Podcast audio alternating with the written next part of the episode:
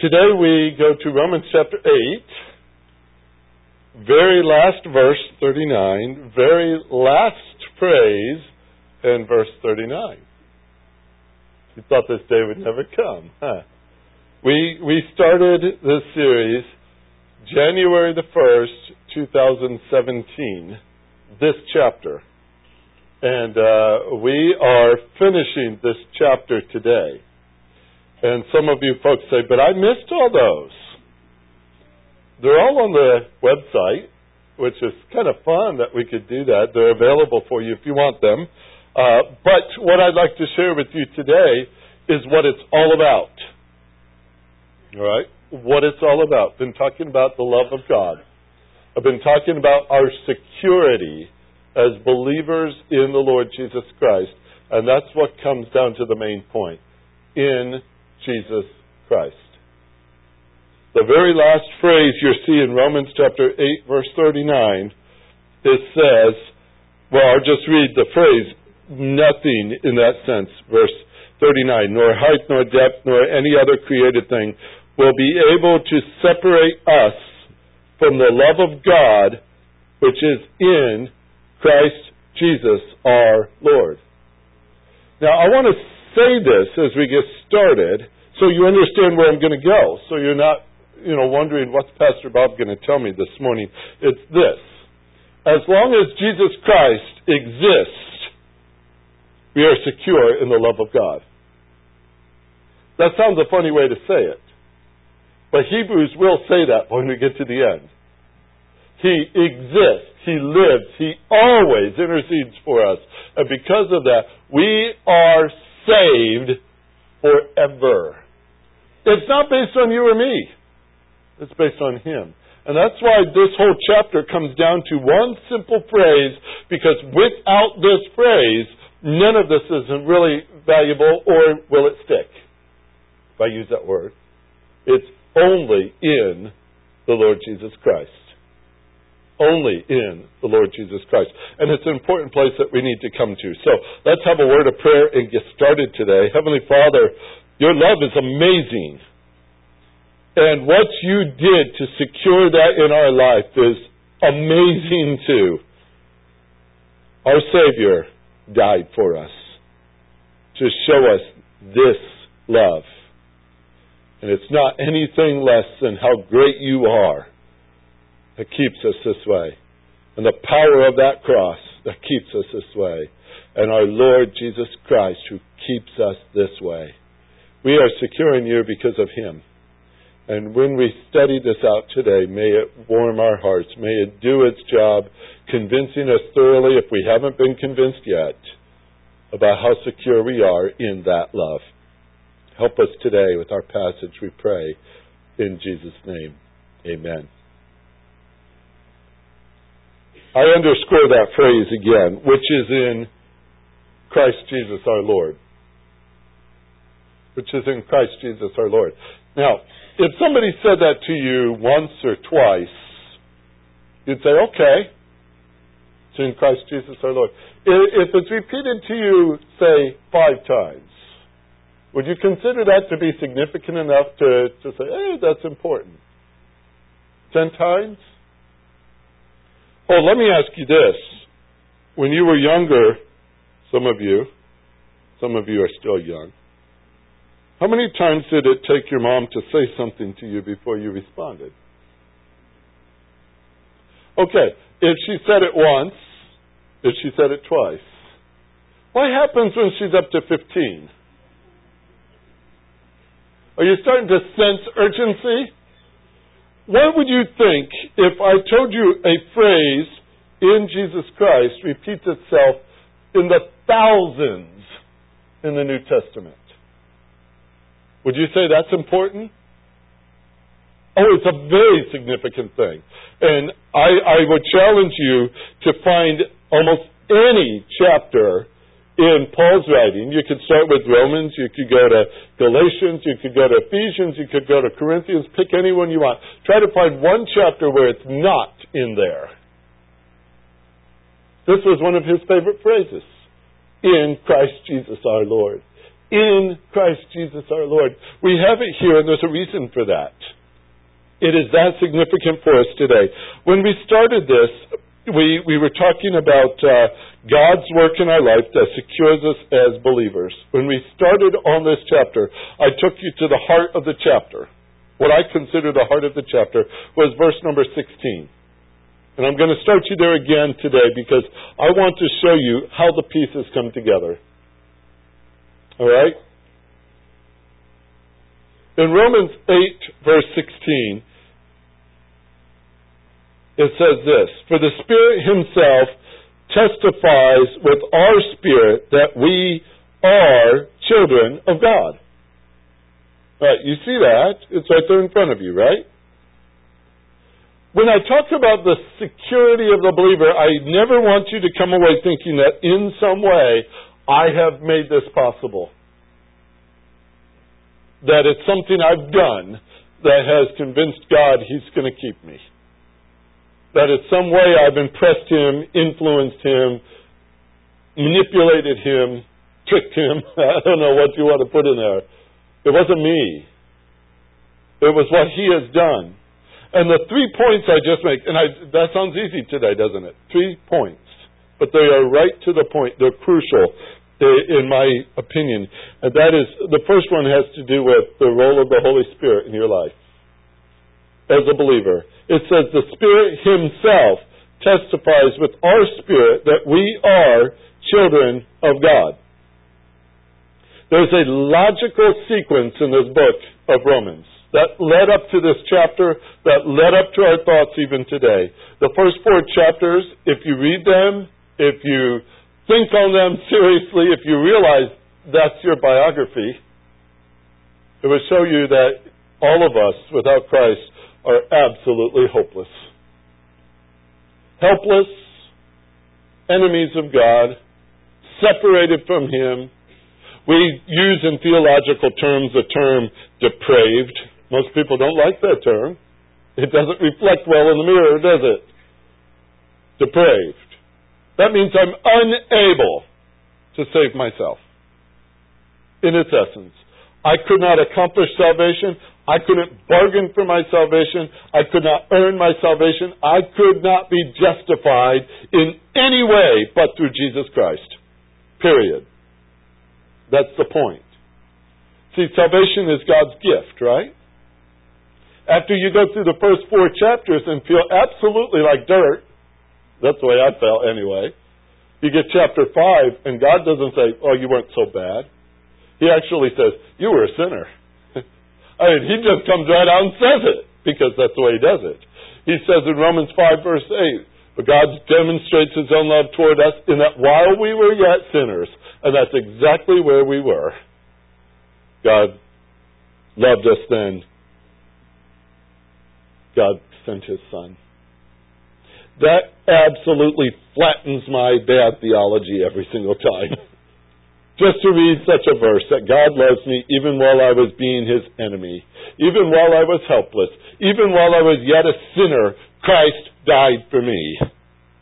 Christ died for me, and he died for you. Those are beautiful words, refreshing words alarming words yet to think of that. It took somebody dying to pay for what I did. But he did do it, and he did it willingly. But he died on the cross as we talk about this week. We talk about it next week and we talk about his resurrection. You can't have a resurrection without a death. His death was for us. You know, that changes your life forever when you come to know that. It changes your life forever. There were many years that I called myself a Christian. I believed I was saved at the age of 12, but I did not understand that until I was 19 or 20 years old. I did not fully understand what Christ had done for me. I did not appreciate it. I did not live like it. But now that I've seen this chapter, in Romans, as I've studied this book of Romans, I, I am amazed at the whole story. This is what he has done. Not what I did, but what He has done. And that's the only way to read the book of Romans, by the way. You cannot read it any other way. It's what He has done. And it's said that over and over again. And that's why in chapter number 8, I challenge you to find anything you're supposed to do. It's always, He did, He did, He did, He did, He did. And I think that's a beautiful way to sum up a chapter. But here's what I, I come down to, and I, folks, for some of you who uh, don't spend time with us because you have other churches you go to, other ministries, you live someplace else, just understand, I'm not being cocky. Right? I, I'm not standing up here in some sort of a superior position or anything else. I'm a sinner saved by the grace of Jesus Christ. And if it wasn't for that, I'd be doomed. He did it. He did it. And that's all I'm declaring to you. Because you believe in Jesus Christ, He did that for you too. That's our story. That's what God has done. And I didn't invent this doctrine. I didn't write this. I didn't create this. And by the way, nobody else did. You can't put somebody's name next to it and say, he, he came up with this doctrine. No, he didn't. God did. This is God's doctrine. So, I've told you as I started off, there are three simple points here, and this one's crucial. The Holy Spirit has declared you secure as a believer. That's what verse 16 has said. He did something for us that, that works in this whole security issue. He's the one who grants us the peace. He's the one who grants us the confidence. He's the one that grants us assurance. As we walk along with Him, and Scripture says you should, right? He's certainly with you as a believer in Christ. He's there. But we learn to walk along with Him and walk closer to Him. And as we do, we get a better understanding all along of what He is doing. And it's beautiful to look back and say, wow, this is what He's been saying all along. You are a child of God. That's what He's been testifying to. And that's the word we have in front of us to testify. The power of that little word, testify, is really, really fascinating. If I could show you a Greek word in front of you and you were to spell it out in English letters, it would spell out almost identical to the word martyr. Because that's where we get our word martyr, is from the word testifies. The Greek word testifies is the word we use for martyr. And here's the thing about a martyr, and you probably should be aware of this. A martyr is somebody who dies for something he believes in, right? Would you die for something you don't believe in? I don't think you would. Would you die for a plate of blo- broccoli? I don't believe in broccoli. No, I'm not saying. I'm just saying. You, if you think something is serious enough to give your life for, it's important to you, isn't it? This is the Word. And I find that fascinating when we're talking about God the Holy Spirit. And one of His ministries to us is they go and they grab the strongest word to express what you believe in, and they apply it to Him, and He's saying that about you. You may wonder at times whether or not you you fit, right? If you if you measure up, if you if you have any you know thing about you that would say, you know, I I I think I'm a child of God. The Holy Spirit knows you are, and He uses the strongest possible verb He can to say that. He's absolutely convinced. As a matter of fact, this is a present tense verb, which simply means He is testifying, and the idea is not a past tense like you used to do that, but somehow you blew that. Or that maybe someday he'll get around to it if you build up to it. It's not a potential. He might testify, or he could testify, or he should testify. It's reality. He is testifying. Right now, he is testifying. He will always be testifying. Every moment that now comes along, He's doing that. He is constantly testifying in an unending way what? What is He so passionate about? You see it. You are a child of God. A believer in Jesus Christ. He's absolutely convinced of it. Do you see that? I'm just reading you the words. We are. That's what Paul says. Exactly that. Not we were, not we used to be, we might be, we could be, we should be. Do you see? It's not saying we will be. Or we hope to be. We are children of God. We're existing that way. That's the beauty of being His child. The Holy Spirit confirms that over and over and over and over and over again. You say, okay, let's get a little more specific. What do you mean, Pastor, by a child of God? We use that phrase. If I were talking on a physical realm, you were born to a mother and a father. That's the way it is. You can't deny it. Now, you will always be the child of that mother and that father. Now, maybe they're not here anymore, or maybe you never knew them. Or maybe some way they separated ways, or you separated ways, or maybe you were brought up by somebody else. Maybe you you had a different father or mother looking out for you. But the biological fact is simple: you had a mother and a father. That's a fact. All right. Here's a theological fact. In order to be saved, you must be born again. There's no other way to become a child of God, is there? You must be born again, and this is what the scripture says. You can mark these, but I'll just read them off. John 1:12. But as many as received him, to them he gave the right to become children of God, even to those who believe in his name. You will never be a child of God without believing in his name. Can't happen. But if you believe in his name, you're a child of God. You see? It also says in John 1:13, we're born not of blood, nor of the will of the flesh, nor of the will of men, but of God. He's the only one that can do it. That's his department. First John chapter 4 verse 7. Beloved, let us love one another, for love is from God, and everyone who loves is born of God and knows God. There's some evidence in your life that you belong to him because you love like he does. In 1 John 5 1, whoever believes that Jesus is the Christ is born of God. Did you hear it? Whoever believes that Jesus is the Christ is born of God. And whoever loves the Father loves the child born of him.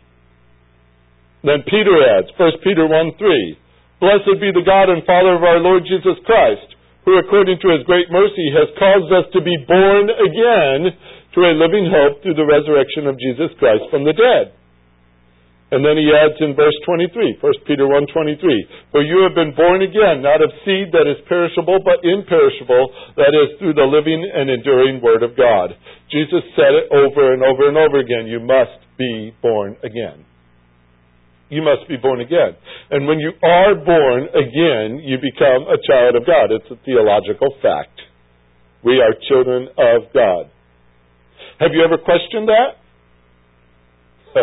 All of us have. One time or another, we've looked in the mirror and said, I don't know about that one, Lord. I don't know about that one. But who is the one testifying of it right now? Who is the one who over and over and over again testifies that you are right now a child of God? Is it your pastor? Oh, he would like to, but he gets busy too. Sometimes he's not next to you saying that again to remind you every few minutes, is it? How about your church? Yeah, it'd be great. That's what the church is for. It's to build you up in your faith, help you understand the truth, right? Your church testifies that you are a child of God. That's not a bad thing to have if that's the case. Your theology should be good too, and it should be able to testify to that right now too. But your pastor, your church, your theology is not what this verse says. Who testifies? The Spirit. The Holy Spirit. He's testifying that God Himself is saying right now, You are my child. Argue with that and you argue with Him. He says, Walk with me. Don't walk in sin. Don't follow the flesh. You say, I try. I could do good on Sundays. But Mondays are different. I struggle. I feel defeated. I get discouraged. Sometimes I go the wrong way. And I think, God, I think you're probably upset with me right now. And then you start to look around as, as if the Egyptian plagues are going to start in your car. Or, or maybe somewhere in your kitchen.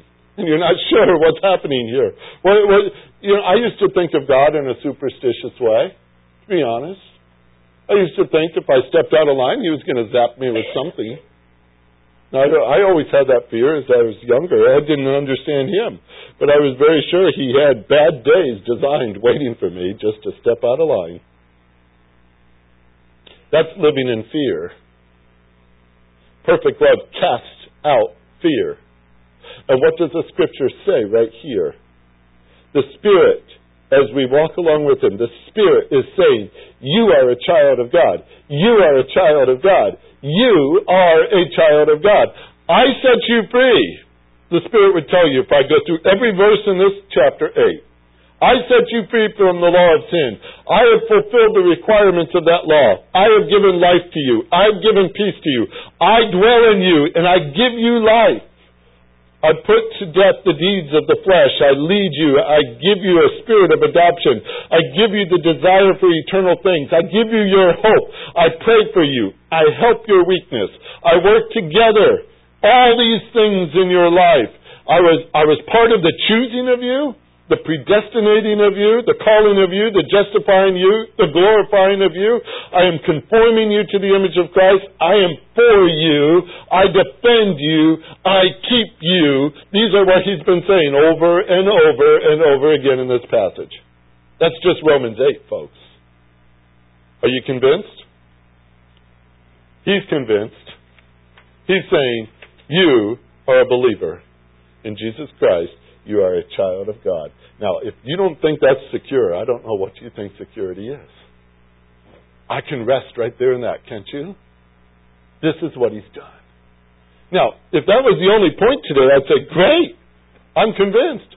But that's only one. Let's go to the second thing that I think is crucial to understand too. It's the love of the Father that secures you as a believer. The love of the Father secures you as a believer. Look at Romans 8:32. We saw this verse not that long ago.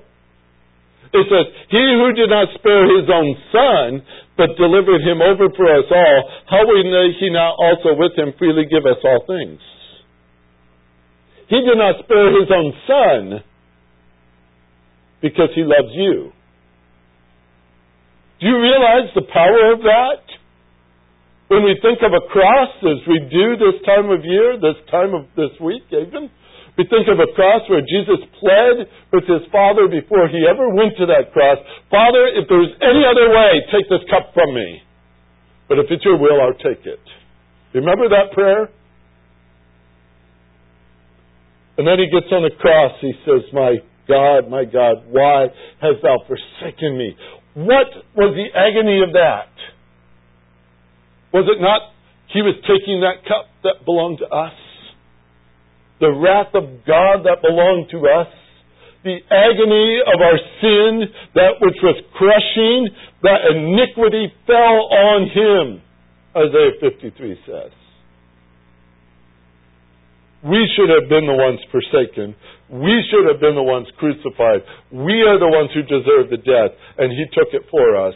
It says here so clearly God freely, I'm going to insert words, God beautifully, God deeply shown His love for you.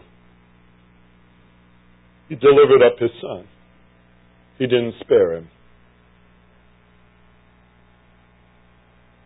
That's how deep a love the Father has for you. John wrote this in 1 John 3 1. See how great a love the Father has bestowed upon us that we would be called children of God. He did not spare his own son to make those words possible. He delivered him over for us all. to make those words possible. He gave him up, handed him over to be condemned, judged, punished, crucified, killed, buried. He gave him over, knowing full well what they would do with his son. He gave him over for you, for me. How do you define love? Can you think of a better one? A stronger definition than what God has said? Every time you see a cross that says, from God's words, I love you. That's what He did. He gave a son, permitted it, allowed it. He knew exactly what would happen. Matthew Henry wrote it this way when he was to undertake our salvation, the Father was willing to part with him, did not think too precious a gift to bestow for the salvation of poor souls, that we may now know that he loves us. As precious as his Son is to him, and it's an infinite preciousness, he loves you and gave his Son. Those two words will change you forever, folks, if you let them. He delivered his son up for you. He did not spare his own son. Do you call that a fickle love? Do you call that a love that's here today and gone tomorrow? A love of that depth?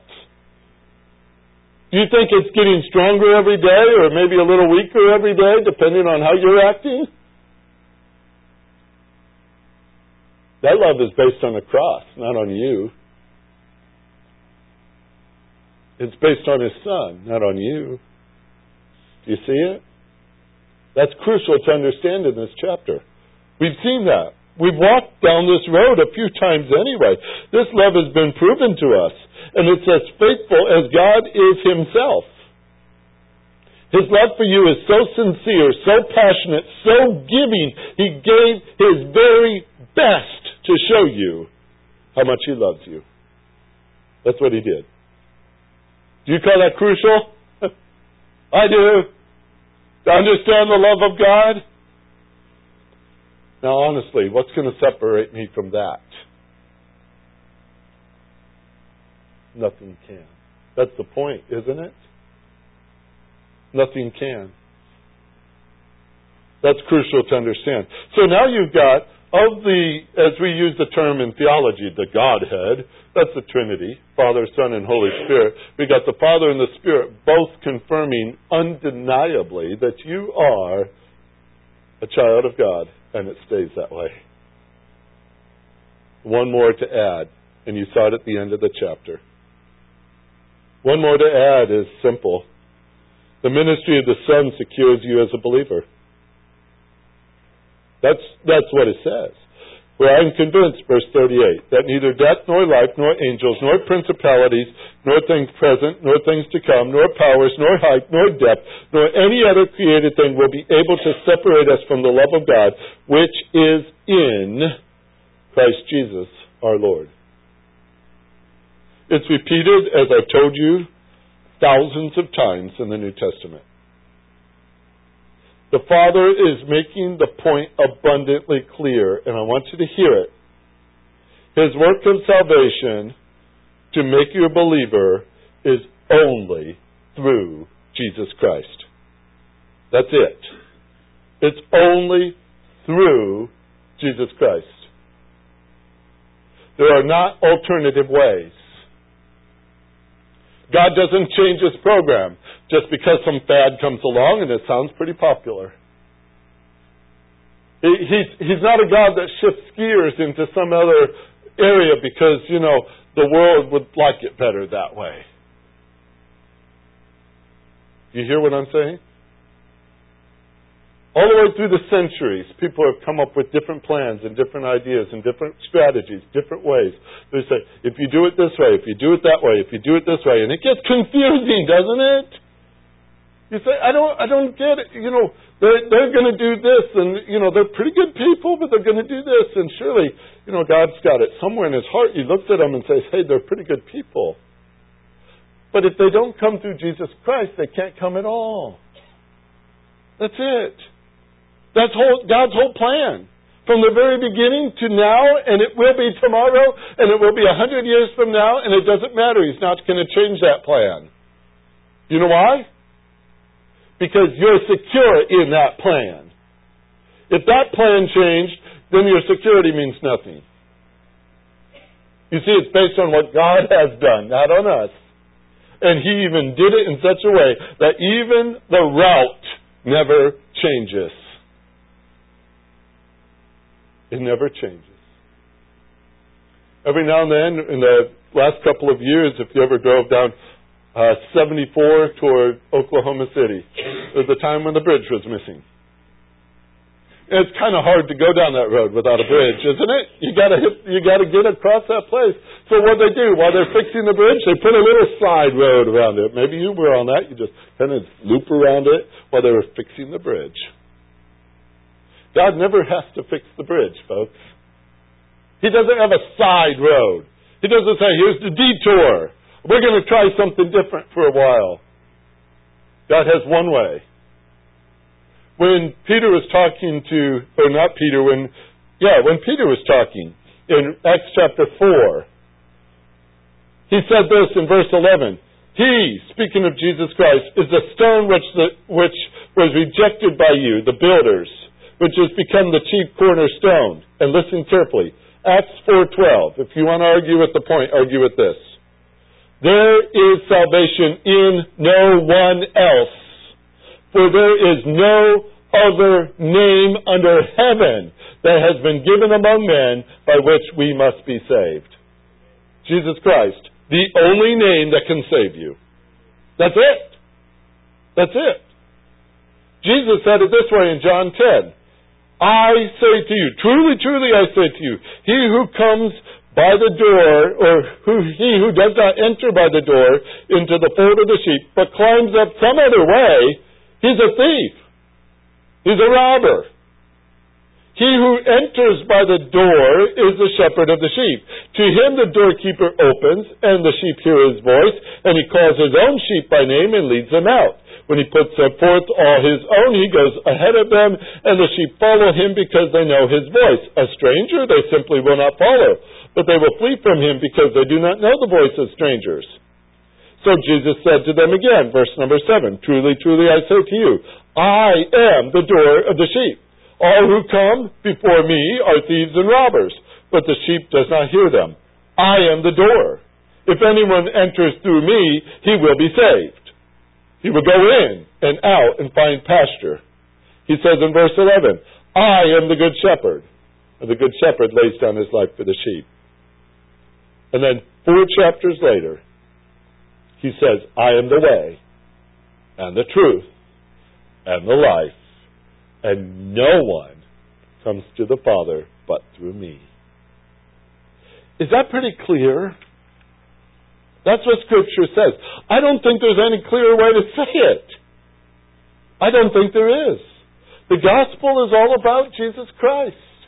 What He's done for us. And you must believe in Him to have salvation. There's no other way. There's no other way. Now, if that salvation is only through Him, then that salvation is secure in Him. You see what I'm trying to show you here this morning? It's in Him that we are saved. It's in Him that we are secure. Let me just depict it for you in a graphic way, just for a minute. If I was standing here and I took a can of paint, and I didn't do it on purpose because it wouldn't look good, and I sprayed a circle around me, just a circle. I don't care. White white would stand out really nice on this carpet. If I just sprayed a circle all the way around here, and I'm standing in the middle of the circle, that's the preposition of the word in that you're looking at at the end of that chapter. In Jesus Christ. You're in Jesus Christ. Not coming into, like you're working your way in. You're in or you're not.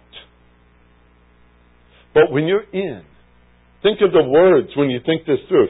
When you are in, and that circle is around you, whichever way I look, if that circle represents Jesus Christ, guess what? There he is. There he is. There he is. There he is. I start all the way around. I'm in him. That's security. That's the picture of it. It's, it's encompassed me. It's all around me. He is the one who put me here. He is the one who keeps me here. In Him. That's the preposition you're looking at. He could have choose, chosen a, a, a number of different prepositions to say, this is what it's like. This is what it means. But he chose this one on purpose because this is where it's at. In Jesus Christ. The love of God comes to you in Jesus Christ. The love of God is secure to you in Jesus Christ. And this is how Jesus states that very fact. In John 6, verse 37, all the way through verse 40, I'll read it. All that the Father gives me comes to me. And the one who comes to me, I will certainly not cast out. For I have come down from heaven, not to do my own will, but the will of him who sent me. And this is the will of him who sent me. That all that he has given to me, I lose nothing, but raise it up on the last day. For this is the will of my Father, that everyone who beholds the Son and believes in him will have eternal life. And I will raise him up on that last day. There it is. That's the Father's will. That's the work of the Son. Guaranteed. I use that word and I don't use it lightly. Guaranteed. This is what Jesus says also, John 6:44. No one can come to me unless the Father who sent me draws him, and I will raise him up on the last day. And then I told you I'd get to this point. I want you to see it. It's in Hebrews chapter 7, verse number 25. Hebrews 7, verse 25. How secure are we in the Son? As long as the Son exists, you're secure in Him. I told you that at the start, didn't I? As long as He exists, we're secure in Him. And it says here in Hebrews 7:25, you got to mark this one. This is one of those marking verses, right? This is one is I got to remember this. Therefore, it starts off, and you might have another translation, and you might have some alternate words here, but this is what it says. Therefore, he is able also to save. Some of you see to the uttermost. Some of you see the word forever. That's the essence. He is able to save forever those who draw near to God through him, since he always lives to make intercession for them. When he stops living, you're in trouble. But the scripture says he always lives. So what does that mean about your salvation? What's that mean about him being able to keep you secure in the love of God. You see, I'm convinced. I'm absolutely convinced of it. I've been having this joy of sharing the same chapter with you for now, what, 15 months. And I just can't help but say, I love this chapter. What is done for my heart. Just to know this that because of Christ I'm secure, because of the Spirit I'm secure, because of the Father I'm secure. I'm outnumbered, folks. He said so. And boy, am I glad for that. Aren't you? Aren't you glad to know that this is true? It's absolutely true. And I said it before you in just those words today. Because this morning, as you're with us and Maybe you don't know Jesus Christ as your Savior. I told you the passage says, believe on the Lord Jesus Christ and you'll be saved. Call on His name today. He is the only one who can do it. If you need to know Christ as Savior, call out to Him. Pastor can't save you. This church can't save you. He can, and He will. You call out to Him. Believe in the Lord Jesus Christ and you will be saved. And as we go into prayer, you can talk to Him even right now. I don't even have to make up a prayer for you. Talk to him. He knows who you are. He knows what you've done. Matter of fact, isn't that the whole point? Even while we were yet sinners, Christ died for us. Do you know that? He died for you. You could become a child of God and you could understand what Pastor Bob's been talking about for 15 months. Secure in that relationship, guaranteed, because of His love for you. His love for you. Heavenly Father, we very humbly bow before your throne.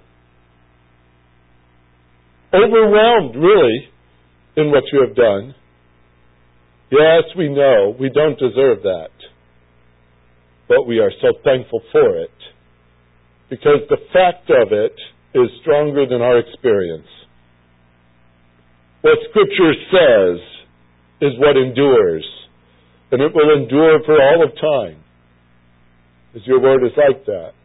And you have written this down for us to see and to know so that there would not be a debate. There's no doubt. There's no challenge to this text at all. It's the way you have declared it so clearly, openly, plainly, and yet so lovingly, so forcefully, and yet so kindly. You love us, and that's an amazing thing. And through faith in Jesus Christ, believing in Him, we are your children. And that will never change.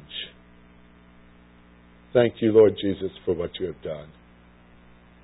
That you would give your life for us to put us in such a place like this. Thank you for what you have done. You are indeed our Savior. You're our Lord. As we go and sing about how you are our Lord, you're risen from the dead, and you are Lord. Every knee bows, every tongue confess Jesus Christ is Lord, and we readily confess today with our tongues. Thank you for saving us, and thank you for the authority you have to keep us. We praise you for that in Jesus' name. Amen.